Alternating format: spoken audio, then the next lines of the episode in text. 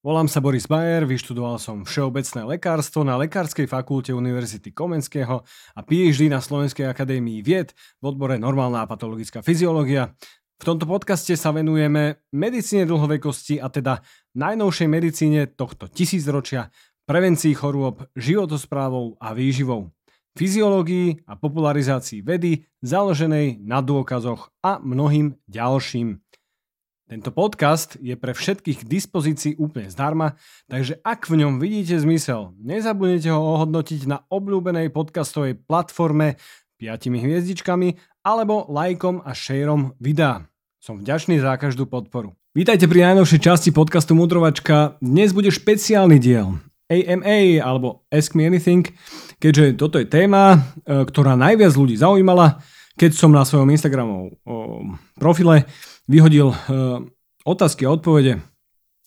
Budeme sa baviť o menopauze, hormonálnej a nehormonálnej terapii menopauzy, e, há er té a té er té alebo há er té a té er té, čo sú skratky, ktoré označujú Hormonal Replacement Therapy, čo v skutočnosti zastrešuje nahrádzanie hormónov u mužov aj žien. U žien ide často o rôzne kombinácie estrogénov a progestagénov, respektíve gestagénov.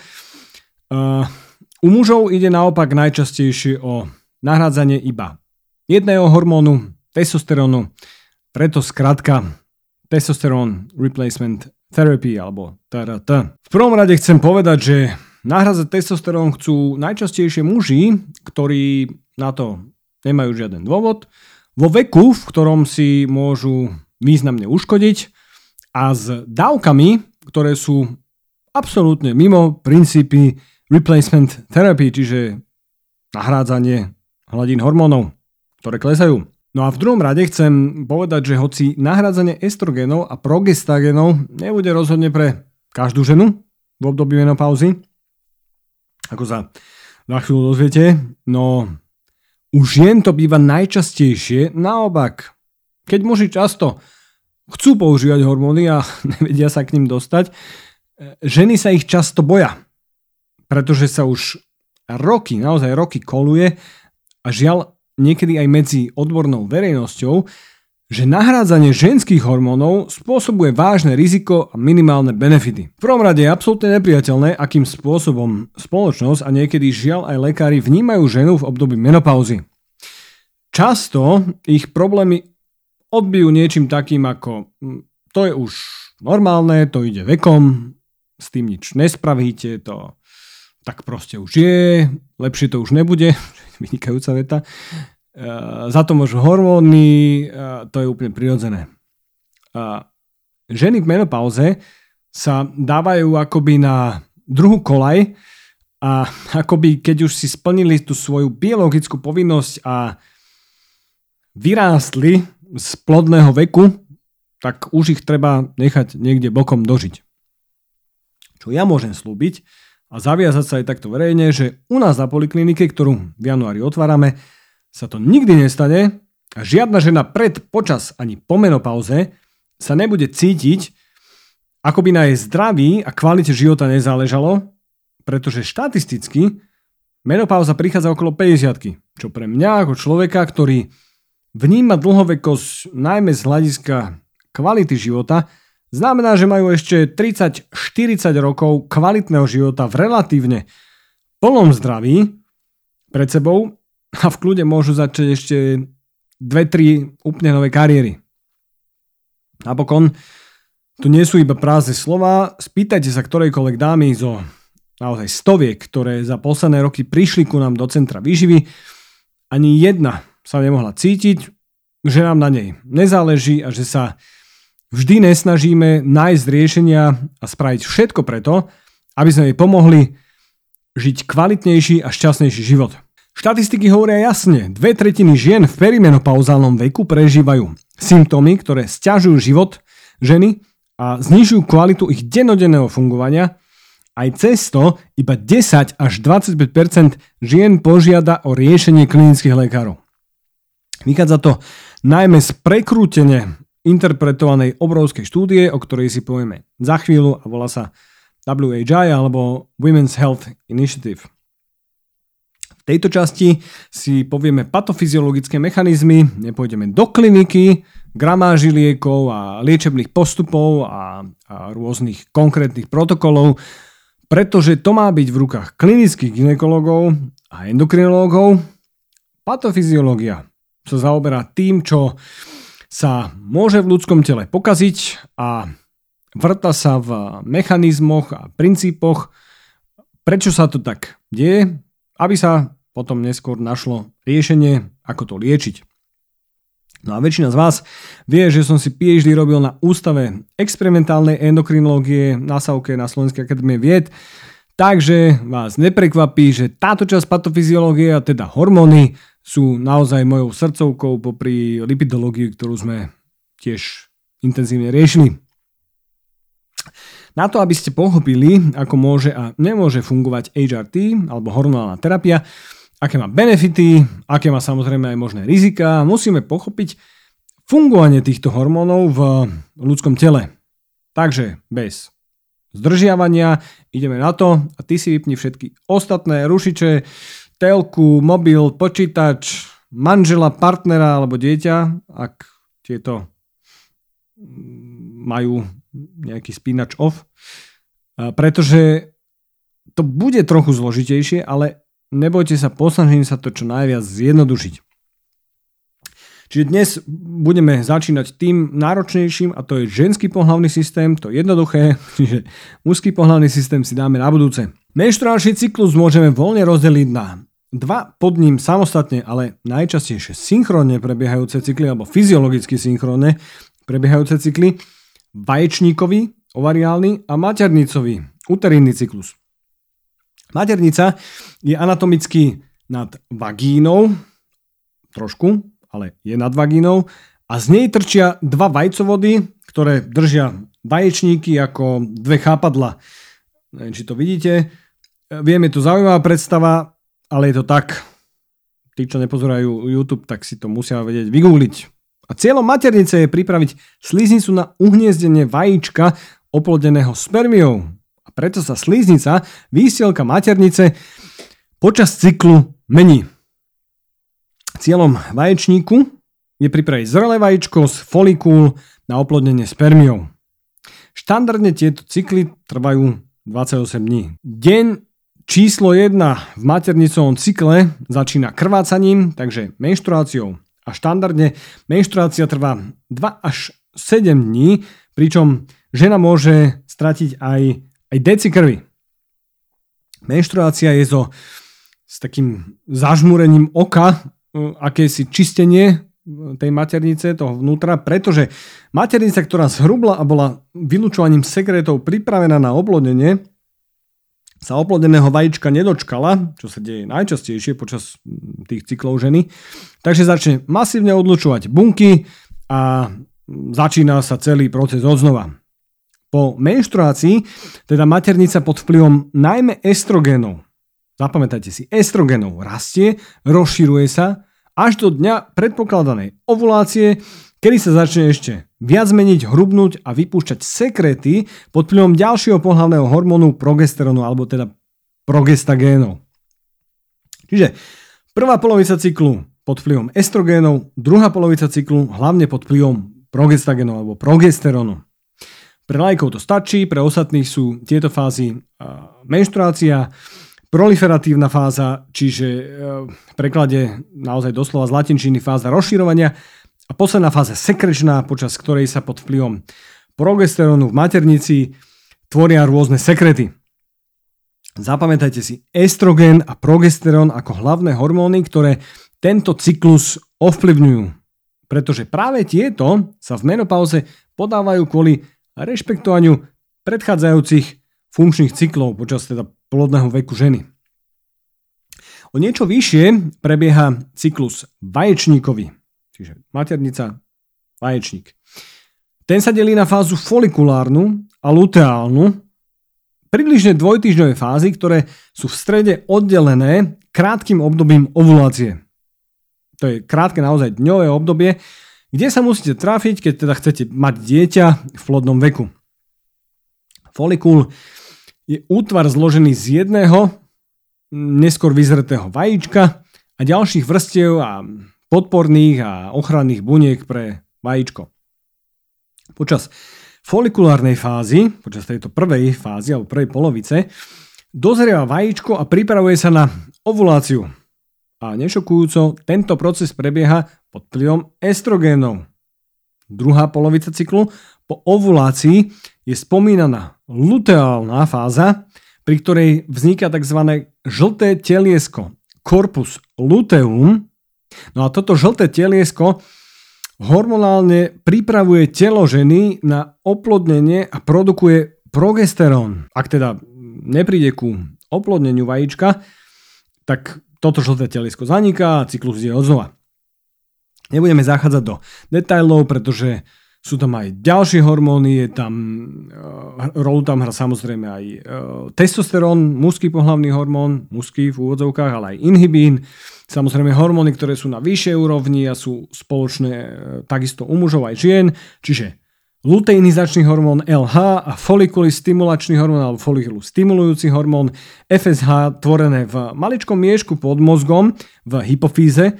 A napríklad ešte aj na vyššej úrovni v mozgu, konkrétne v hypotalame, e, tvorený gonadoliberín, alebo teda gé en er há. Pred touto luteálnou fázou, tou, tej, tou druhou časťou, prichádza práve ku masívnemu nárastu luteinizačného hormónu el há, čo vedie násled, e, následne pod vplyvom progesterónu ku zvýšenej teplote tela ženy. A opak, estrogény sa spolupodielajú na znižovaní teploty tela. A teraz niektorým už cvaklo a, a rozumejú tomu, prečo veľa žien v období menopauzy začne mať tzv. Hot flashes, návaly tepla. Lebo telo ženy sa vtedy pasuje s klesajúcimi hladinami estrogénov, alebo teda hlavne s takými prudkými poklesmi hladín estrogénov. Rolu tam samozrejme hrajú aj iné látky, ako je noradrenalín, alebo norepinefrín, alebo serotonín, ale to je úplne mimo cieľ tejto lekcie. Takže estrogény klesajú, problémy s zmenami teploty tela. No a ako som povedal, v druhej fáze maternicového cyklu, tzv. Sekrečnej fáze, pod vplyvom progesterónu vznikajú rôzne látky v maternici, ktoré tvoria sekret vo vnútri a pripravujú optimálne podmienky na e, spojitosť vajíčka a spermie, alebo to spojenie vajíčka a spermie. No a z tohto už budete rozumieť, prečo pod vplyvom klesajúcich hladín progesterónu ženy trpia suchosťou sliznice vo vagíne. Pretože sekrečná fáza, sekrety. Rozumieme sa?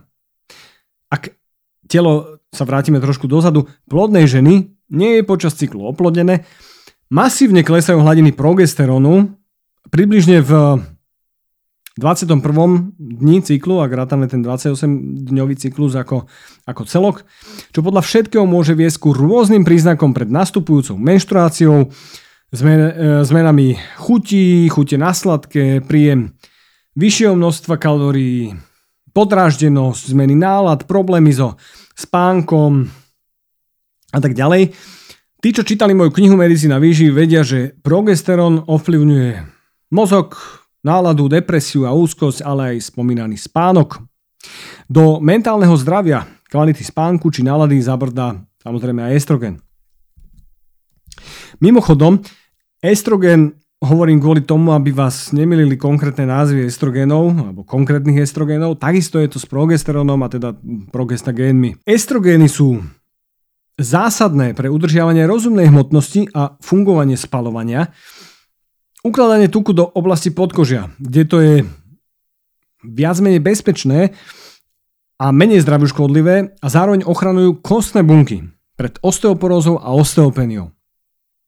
Ako vidíte, ženy v menopauze trpia rôznymi problémami a najzávažnejšie je rozhodne zníženie toho ochranného účinku tých prirodzene sa tvoriacich estrogénov na srdcocievny aparát, zvýšenie riziko niektorých druhov rakoviny, napríklad prsníka či maternice a vaječníkov, ale aj iných druhov rakoviny, no takisto sú významné a naozaj, že, že, že významné ohrozenie v neskoršom veku je zvýšenou lámavosťou kosti, Pričom ak sa zlomí krčok stehenej kosti, väčšina z vás ma to už počulo, niekde hovorí, možno aj na tomto podcaste som to hovoril a minimálne na nejakých iných rozhovoroch, tak riziko úmrtia do jedného roku od zlomeniny tejto stehenej kosti, krčku stehenej kosti, exponenciálne narastá. Preto už viac ako sedemdesiat rokov vzad začala byť mohutne predpisovaná hormonálna terapia ženám, ktoré prežívali menopauzu.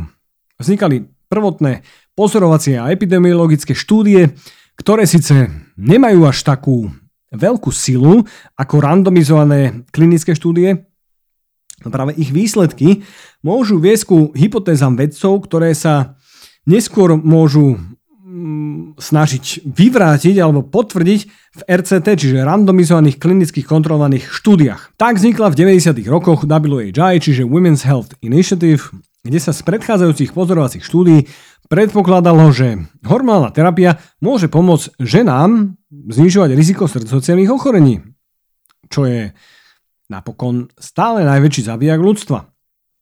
Čiže tá teória bolo to, že keď tie prirodzene vznikajúce hormóny klesajú, tak nahradzanie môže znížiť toto srdcovocievne riziko. No a tu sa dostávame ku publikovaným výsledkom práve z W H I, ktoré tak ovplyvnili spoločnosť, že doteraz si väčšina žien myslí, že z tých umelých hormónov dostanem určite rakovinu a tá hormonálna terapia není vôbec dobrá.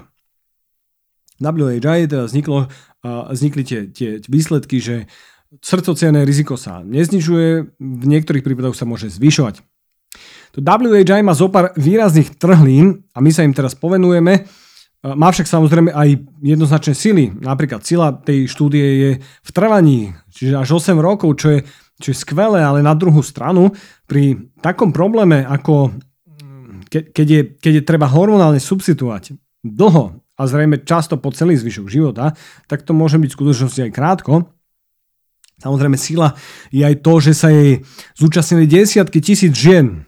To je tiež super a musel to byť podľa mňa extrémne drahý projekt. Možno niekde na Google nájdete, koľko miliard to stálo. Ja si myslím, že to budú miliardy. Poďme k tým trhlinám. Prvá trhlina je priemerný vek žien. Bol to šesťdesiattri rokov. To bol medián. To je výrazne nad priemerným vekom, kedy sa žena dostáva do menopauzy. A to je päťdesiatjeden rokov. Ak je to inak medzi štyridsať až štyridsaťpäť rokmi, ide o skorú menopauzu, ak je to po päťdesiatpäť, ide o neskorú menopauzu. Pre tých vedcov, čo to, čo to dizajnovali, tak celkovo pre ten dizajn štúdie je tento neskorší vek logický, lebo chcú vidieť výsledky, chcú tam vidieť nejakú chorobnosť, chcú vidieť úmrtnosť. Tu v päťdesiatke už jen nedostanete. Tento vyšší vek je však vek, kedy už spomínané symptómy prechodu, ako sú návaly tepla, nebývajú také silné a žena je laicky povedané v ostrej menopauze a predpokladá sa, že problém s hormonálnou terapiou začatou až v tomto veku, neskoršom veku, po rokoch, bude najmä na úrovni hormonálnych receptorov, ktoré sa zmenia a, a najmä teda estrogénových, čo stojí za tým, že po dobe vyhasínania účinku vaječníkov nebude mať hormonálna terapia taký potenciál ako pri začatí skôr. V tomto veku si dovolím povedať, bude u väčšiny žien obsolentné začať s hormonálnou terapiou a asi by som to neodporúčal. Kde však vidím naozajstný benefit je v rokoch, kedy žena začína cítiť symptómy a vieme prichádzajúcu menopauzu predpokladať aj z hormonálnych testov, preto chceme mimochodom naše pacientky, respektíve klientky v poliklinike sledovať vo vopred určených dňoch cyklu, kedy menštruačného cyklu, kedy sú hormonálne hladiny najlepšie porovnateľné na časovej osi. Ono to samozrejme neplatí u každého a za každých okolností, ale u množstva žien áno. Obdobie prichádzajúcej menopauzy sa volá perimenopauza. To som pravdepodobne ešte nepovedal, nepamätám si, ale podľa mňa nie. No a ten priemerný vek šesťdesiattri rokov pridáva do rovnice, ako už logicky chápete a, a už určite viete, do tej rovnice zdravia aj iné choroby. Či už je to diabetes, cukrovka druhého typu, rozvinutejšiu aterosklerózu, ktorá vekom proste sa deje u ľudí. Čiže skôr tepien. Vyšší výskyt obezity a najmä teda z dôvodu zmnoženia tuku v oblasti orgánov, teda viscerálneho tuku a tak ďalej. Takže ide o skorejšiu populáciu s väčším rizikom pre srdcovocievne rizika a, a srdcovcievne ochorenia a rakoviny. Druhá trhlina sú použité látky. V tejto štúdii boli dve skupiny, ktoré dostávali hormonálnu terapiu. Jedna s fungujúcou maternicou dostávala estrogen s progesterónom. Druhá skupina žien, ktoré boli po hysterektomii, a teda po výbrati maternice, dostávali iba estrogeny. Tu dávam takú malú vsúku, ktorú určite niektorí z vás vyčítali a pochopili z fungovania menštruačného cyklu, ktorý sme si pred chvíľkou preberali. Tak progesterón, alebo progestagény, tak on sa v substitučnej hormonálnej terapii dáva práve kvôli zabraňovaniu hrubnutia maternici pod vplyvom estrogénu, aby ženy nemali vyššie riziko rakoviny maternice, ktoré vzniká pri podávaní iba samotných estrogénov, ak žena má v tele maternicu, čo už vieme aj z tých starších štúdií. Po hysterektomii ho teda nie treba podávať. Prečo to vzniká? Lebo teda bez progesterónu sa nebrzdí tá hyperplázia, táto hrubnutie maternice, čo neskôr môže viesť ku nie že hyperplázii, ale dysplázii, čiže rizikovým bunkovým zmenám v oblasti maternice, ktoré môžu viesť ku rakovine maternice. No a ku týmto dvom skupinám, čiže, čiže estrogény bez maternice, estrogény a progesteróny s maternicou, uh, boli samozrejme dôležité aj placebo skupiny, a teda jedna tá placebo skupina bola ženy, ktoré uh, užívali placebo a, a boli po hysterektomii, a druhá skupina ženy, ktoré uh, neboli po hysterektomii a užívali placebo. Čo, čo znamená placebo? Placebo znamená, že v zhodnej pilulke, ktorá vyzerala presne ako hormóny, ktoré dodávali tým iným skupinám, tak e, nebola tam skrátka žiadna látka. Čiže placebo. A prečo je teda, prečo sú tieto, tieto liekové formy alebo tie lieky používané trhlina? Lebo látky, ktoré sa podávali, sú už v dnešnej dobe relatívne zastaralé. V rámci estrogenovej terapie sa používal konjugovaný konský estrogén, ktorý sa vyrába z konského moču tehotných kobyl, a em pé á, čiže syntetický progestín.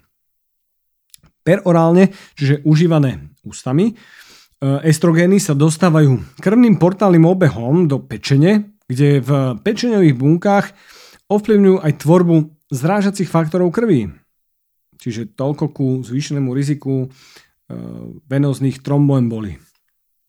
V dnešnej dobe sú k dispozícii biologicky identické, to znamená štrukturálne zhodné molekuly, respektíve hormóny, ako tie, ktoré sa tvoria prirodzene v tele. A transdermálne, čiže cez kožu, sa podávajú estrogény vo forme náplastí a niektorých ďalších iných e, možností.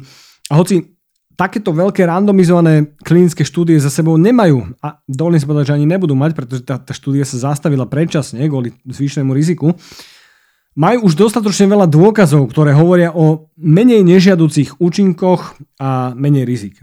Takisto je dostupný aj bioidentický progesterón. Estrogény sú teda dnes v dispozícii transdermálne vo forme tých náplastí, ale aj gelov, sprejov, ale aj systémovo a lokálne vaginálne podávané. Progestagény sú k dispozícii mikronizovaný progesterón, levonorgestrel a noretisterón acetát a tak ďalej. Transdermálne uh, formuly sa zdajú byť teda bezpečnejšie, minimálne z hľadiska rizika tej venóznej tromboembolie, pretože pri nich nie je spomínaný tzv. First pass effect v pečení, ktorý sa deje pri perorálne užívaných estrogénoch. Highlighty v médiách z výsledkov tejto štúdie boli: hormonálna terapia u žien zvyšuje riziko rakoviny prsníka o dvadsaťpäť percent, čo na prvý pohľad znie naozaj horibilne, ale tí, čo vedia čítať aj štúdie, detálne zanalizovať výsledky a nielen čítať abstrakty, vedia, že je rozdiel medzi absolútnym rizikom a relatívnym rizikom. Toto je popísané relatívne riziko. V skutočnosti v porovnaní s placebom išlo o štyri ženy z tisíc versus päť žien z tisíc, čiže absolútne riziko bolo zvýšené o nula celá jedna percenta. Čiže jeden prípad na tisíc plus. A v tej detálnej analýze išlo naozaj iba o skupinu, ktorá užívala kombináciu estrogénov s progesterónom. V skupine, ktorá užívala iba estrogény a boli už po hysterektomii tie, tie dámy, naopak prišlo ku zníženiu rizika rakoviny prsníka. No toto e, zníženie tesne lízlo tzv. P-value, ktoré sa v štúdiách zisťuje, tak, aby nebolo štatisticky signifikantné a teda významné. Ale išlo takmer dvadsať percent zníženie rizika. Na W H I bola štúdia zorganizovaná jedným z vôbec najlepších vedcov na svete s množstvom publikovaných štúdií a, a citácií s H-indexom cez tristo, čo je vo vedeckom rebríčku niečo ako poloboch. Hej. A ide o Joan Manson, endokrinologičku, ktorá takisto tvrdí, že na jednu stranu po publikovaní výsledkov masívne zníženie predpisovania starších estrogénov a progesterónu o markantných sedemdesiat až osemdesiat percent prispelo ku zníženiu rizika najmä trombózy a embolie žien nad šesťdesiattri rokov, čo pokladá za pozitívne a pokladám to aj ja za pozitívne. A hovorí o tom, že zvýšenie rizika v skupine estrogény plus progesterón bolo najmä a možno aj výhradne pod vplyvom syntetického progesterónu, ktorý sa volá medroxyprogesterón acetát. Na druhú stranu veľké negatívum podľa nej je to, že ženy v perimenopauze a začínajúcej menopauze, čiže tie mladšie, boli zbytočne vystrašené zle pochopenými výsledkami, kedy ich riziká sú zväčša minimálne a benefity najmä v kvalite života jednoznačné. Preto konsenzus výsledkov znie. Hormonálna terapia by sa mala predpisovať u žien, ktoré sú maximálne desať a ideálne menej rokov od začatia menopauzy. Dovolím si povedať aj to, že aj spomínané staršie estrogény a progesteróny, progestagény môžu mať význam pri markantnom zlepšení kvality života u mladších žien v okolí perimenopauzy a začínajúcej menopauzy, pričom riziko spomínanej rakoviny prsníka sa bez rodinnej anamnézy a s inými faktormi nejakého zvýšeného individuálneho rizika zvyšuje minimálne. Suma sumarum, predpisovanie hormonálnej terapie musí byť naozaj vysoko individuálne a je na dobre informovaných klinikoch, ktorí dôsledne poznajú svoje pacientky a ich rodinnú anamnézu a osobnú históriu, zvážiť, ktoré ženy majú vyššie benefity ako rizika. No je obrovský hoax to, čo sa traduje v populácii po internetoch a žiaľ aj medzi niektorými menej informovanými zdravotníkmi u rizikových žien alebo žien s rodinnou anamnézou rakoviny prsníka po zvážení zaradenia hormonálnej terapie je dôležité naozaj absolvovať pravidelné preventívne e, gynekologické prehliadky, vrátane mamografie, e,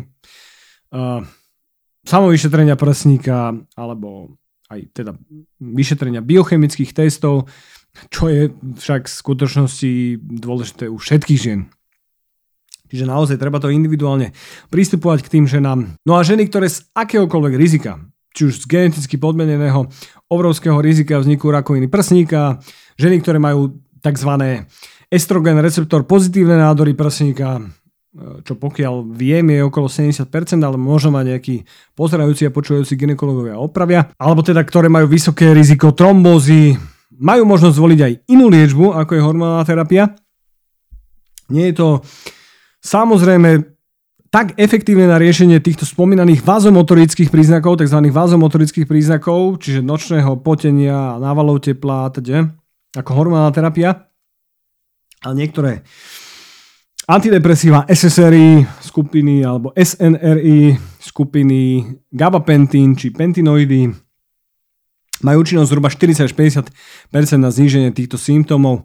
No a novšie lieky, ako je napríklad neurokinin B, sa ukazujú ako zaujímavé riešenia a budúcnosť ukáže, či dokážu fungovať dobre a bez nežiaducich účinkov. Pre riešenie osteoporózy mimo hormonálnej terapie existujú aj lieky a látky, ktoré sa používajú napríklad monoklonálne protilátky alebo bisfosfonáty a samozrejme aj vápnik. No a na záver, nemedikamentózna dopomoc. V článku Botanical and Dietary Supplements for Menopausal Symptoms hodnotili, že zaujímavé môže byť použiť tzv. Black cohoš, čo je po slovensky ploštičník strapcovitý. Pokladajú ho za bezpečný a účinný pri znížení menopauzálnych symptómov, najmä teda návalov tepla a zrejme aj zmeny nálad. Fitoestrogény sa nepotvrdili ako účinné pri týchto symptómoch. Takisto ako... Takisto ako... Čo tu máme ďalej? Ani red clover, čo je extrakt z ďateliny lúčnej. Pri mierne a stredne... Uh, alebo teda pri, pri miernej a strednej depresii a, a zmene nálad sa ukazuje v menších štúdiách uh, d, d, d, účinok Saint John's Wort, čo je slovenský ľubovník bodkovaný. No, ostatné majú naozaj skôr limitované dôkazy. Nakoniec, ale určite nejako posledné, platí jednoznačne, tak významne zvyšuje kvalitu života a znižuje rizika menopauzy dobrá, adekvátna a pestrá výživa, pravidelný pohyb a špeciálne silový tréning. No a samozrejme kompenzácia a využitie stresorov a nastavenie dobrej spánkovej hygieny. A ľahšie depresívne stavy a zmeny nálad sa dajú významne ovplyvniť, naozaj významne ovplyvniť pravidelným cvičením a prácu so svojou psychikou. Riziko osteoporózy sa dá vycvičiť silovo, čiže, čiže reálnym silovým tréningom, kde sa zapájajú kosti na to, aby rástli. Aerobná aktivita a výživa dokáže znižiť riziko ukladania e, tuku a srdcovcievnych ochorení, takisto ako silový tréning. No a na všetko ostatné tu máte podcast Mudrovačka. Tento podcast má iba informačný charakter. Informácie z tohto podcastu neslúžia ako diagnostika a terapia vášho zdravotného stavu. Využitie informácií a hlavne nesprávnym spôsobom je na divákov a poslucháčov vlastné riziko. Počúvanie podcastov nesupluje návštevu vášho lekára.